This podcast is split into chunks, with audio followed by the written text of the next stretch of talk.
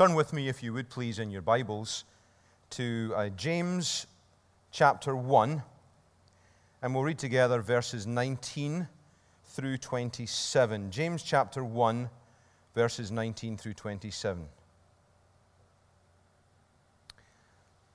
My dear brothers, take note of this. Everyone should be quick to listen, slow to speak, and slow to become angry. For a man's anger does not bring about the righteous life that God desires.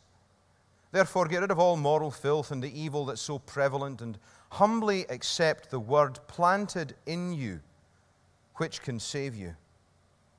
Do not merely listen to the world and to the word and so deceive yourselves. Do what it says. Anyone who listens to the word but does not do what it says is like a man who looks at his face in a mirror and after looking at himself goes away and immediately forgets what he looks like. But the man who looks intently into the perfect law that gives freedom and continues to do this, not forgetting what he has heard, but doing it, he will be blessed in what he does. If anyone considers himself religious and yet does not keep a tight rein on his tongue, he deceives himself and his, his religion is worthless. A religion that God our Father accepts as pure and faultless is this to look after orphans and widows in their distress and to keep oneself from being polluted by the world. Amen. Christianity is a relationship, it's not a religion. You've no doubt heard that slogan. You've, you've probably seen it on a bumper sticker. You may even have, it, have seen it on a, on a billboard or maybe on someone's cell phone cover. You've probably said it. Heck, I've probably even said it myself from time to time. It sounds great. It's a, it's a wonderfully attractive way to describe Christianity. Christianity is a relationship, it's not a religion.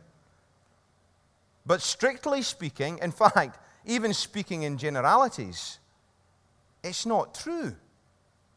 Now, now hold on. Hold on. Let me explain before you get, oh, my gosh, Ian's going to HE double hockey sticks because he doesn't believe that a relationship with Jesus is necessary for salvation.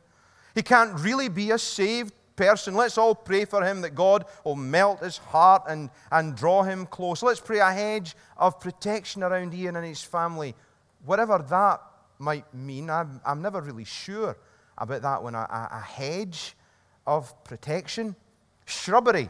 Shrubbery has never really offered the best form of protection. It's pretty good for marking out boundaries, but as a protection, if you're going to pray anything, for protection for me and my family. Let's do razor wire and electric fencing. That's always the way to go. I don't want a hedge.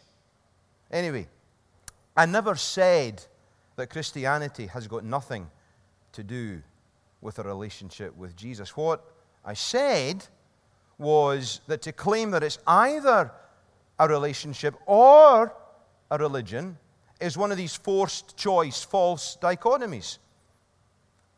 Do you like apples or, or bananas? Well, I like both.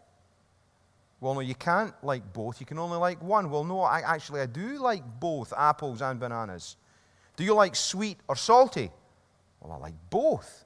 But, but it's a forced choice. You've got to choose one or the other. Well, well, that, well, that's just rubbish because I like both. I like sweet and salty. I mean, have you ever tried candied bacon?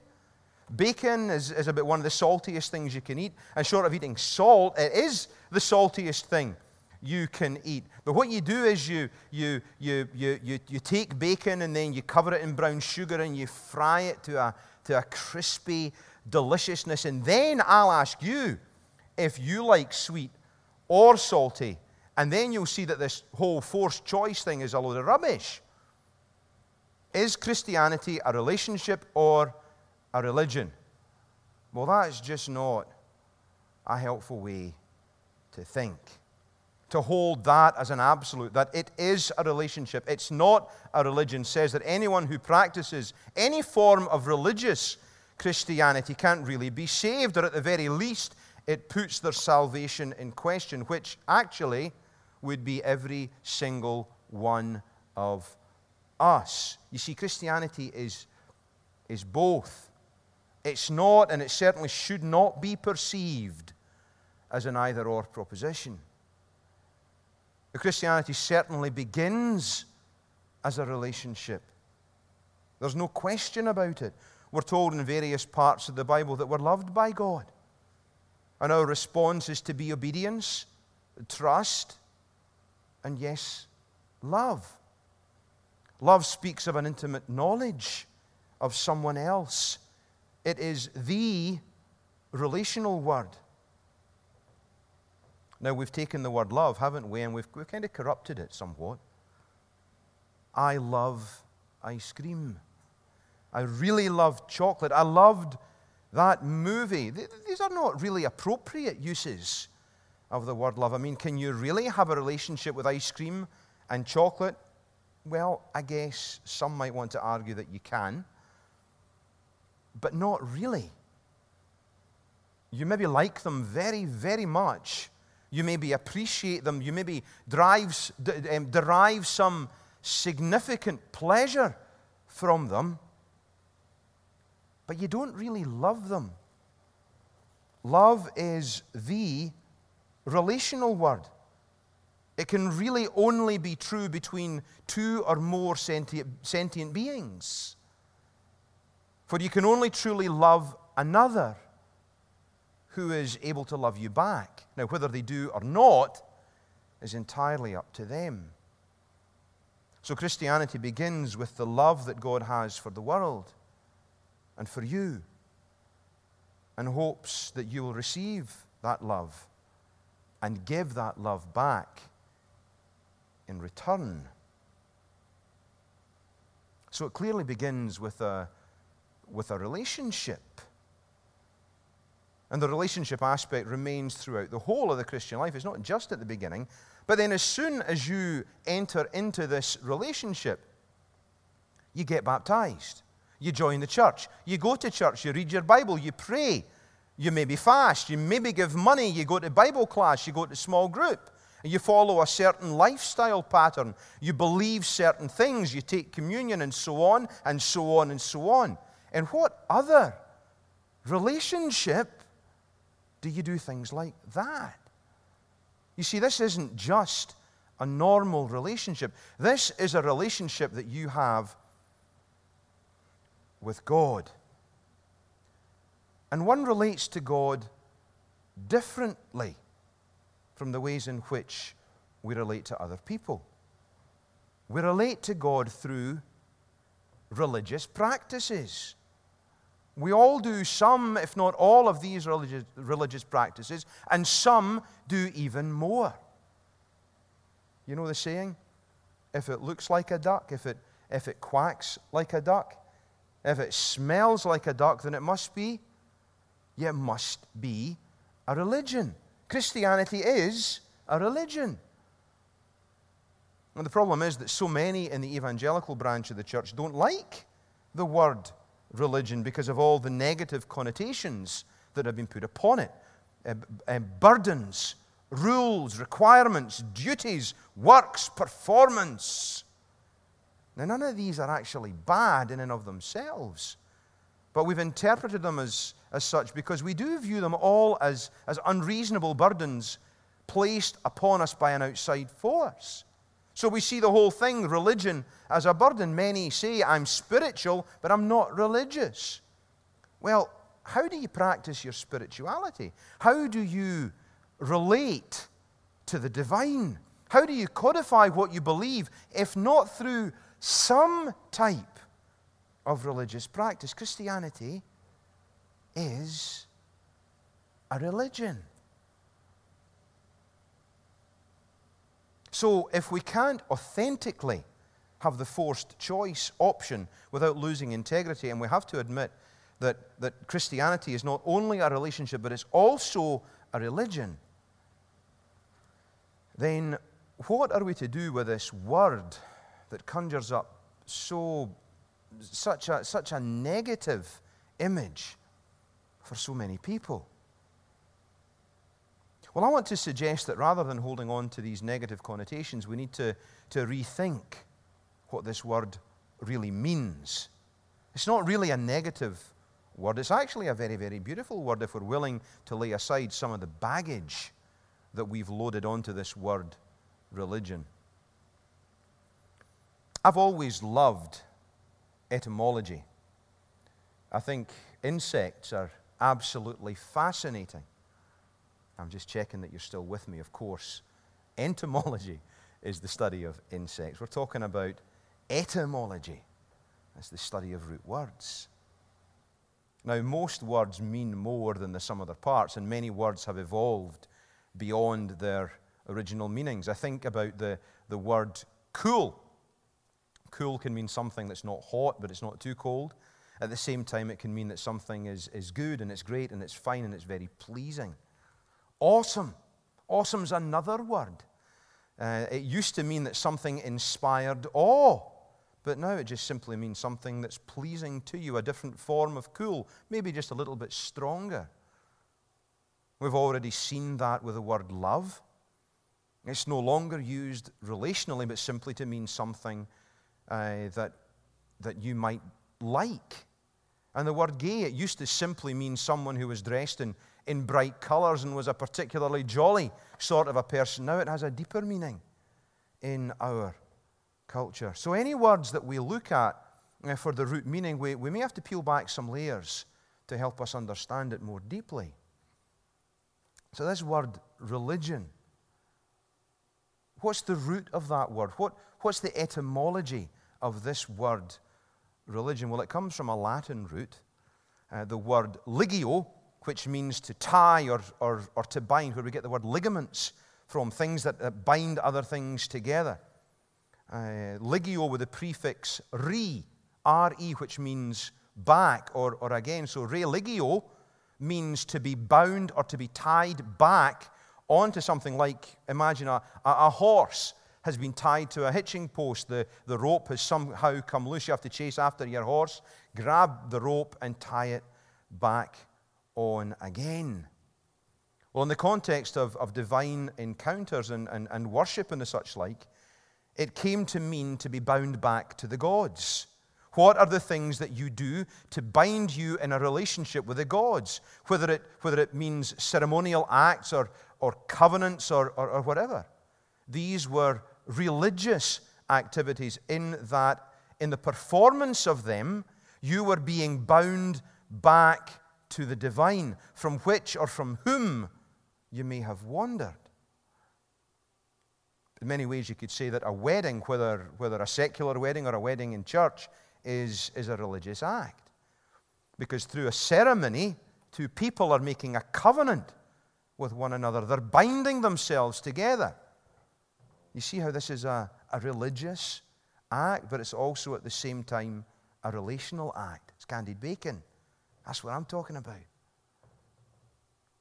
So when we think of the word religion, rather than thinking in terms of, of, uh, of unreasonable burdens and, and guilt, we need to think in terms of the word that's in our sermon title today reconnect.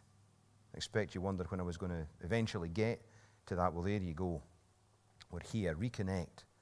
In the practice of religion, we are reconnecting and we are reconnected with God. But it's not quite that simple, is it?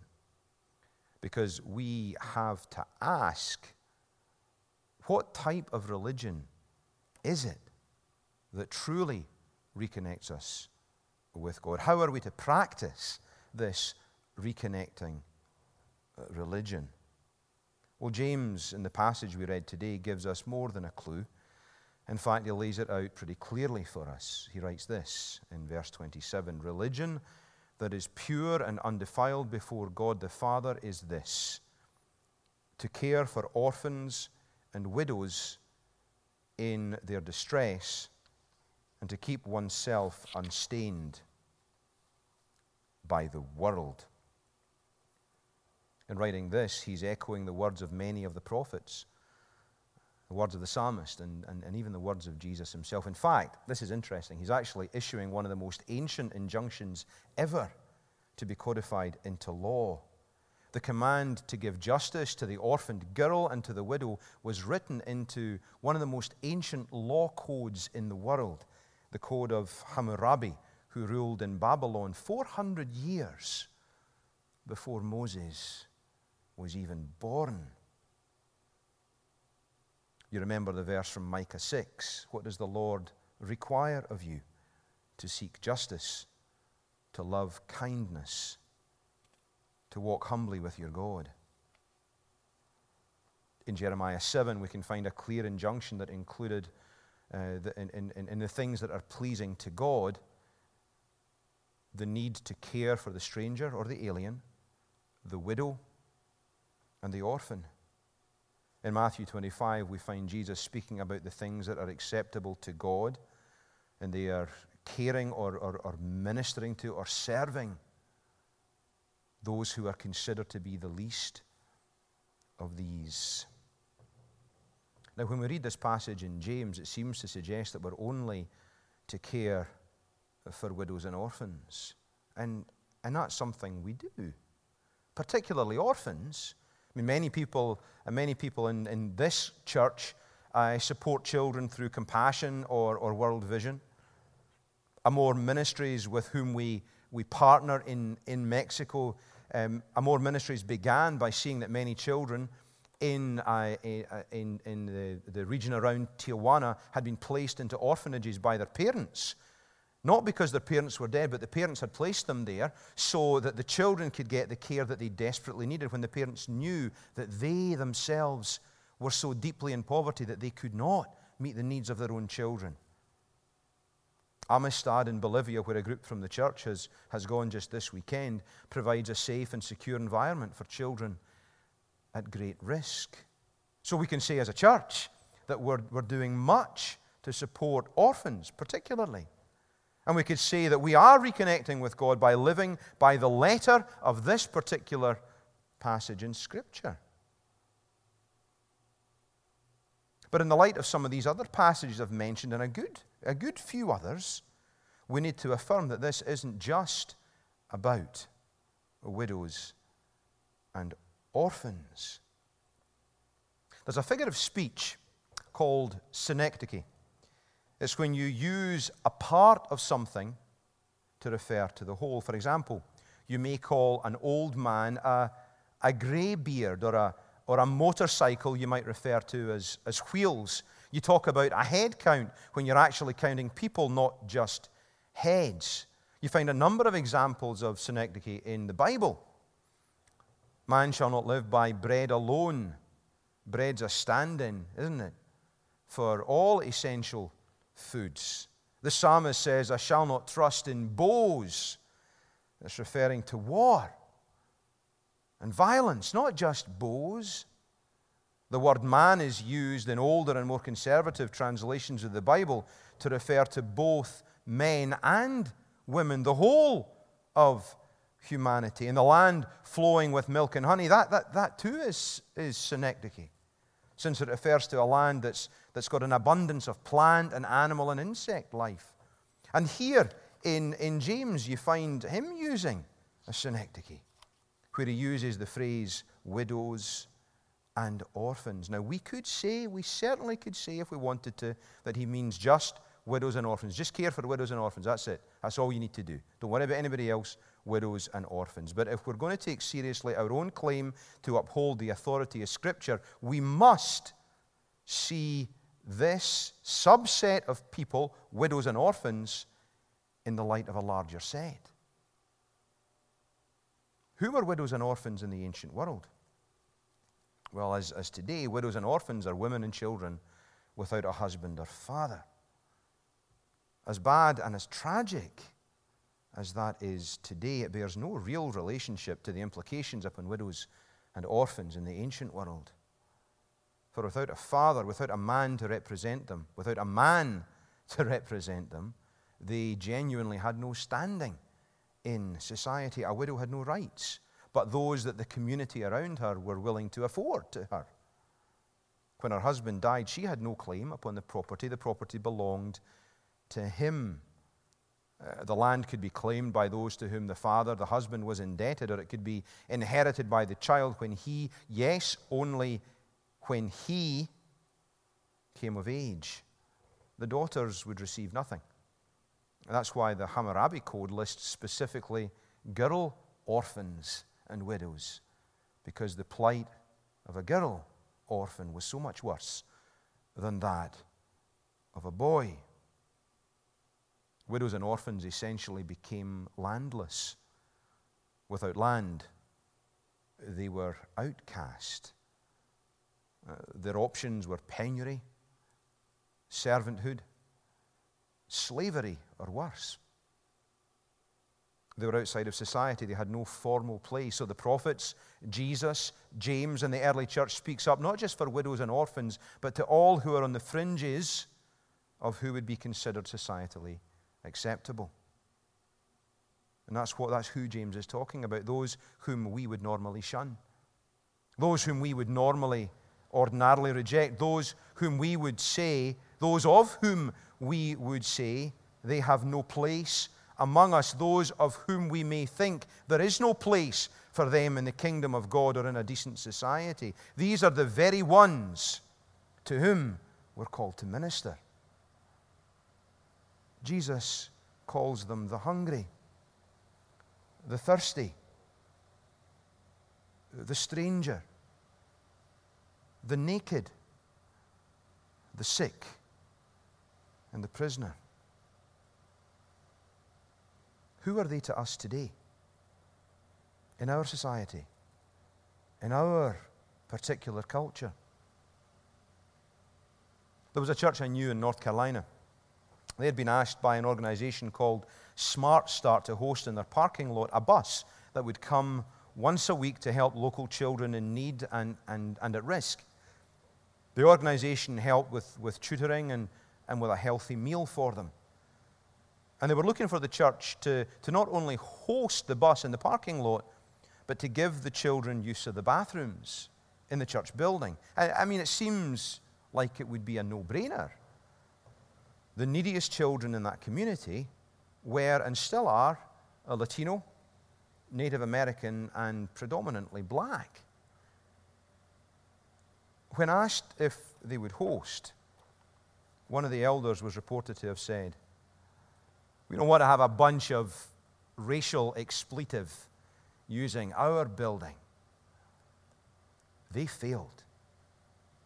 They failed. They wouldn't step out. They wouldn't practice true and pure religion. They chose the path of least resistance and opted not to minister to the least of these. And they chose not to reconnect with God through a ministry that was placed upon them.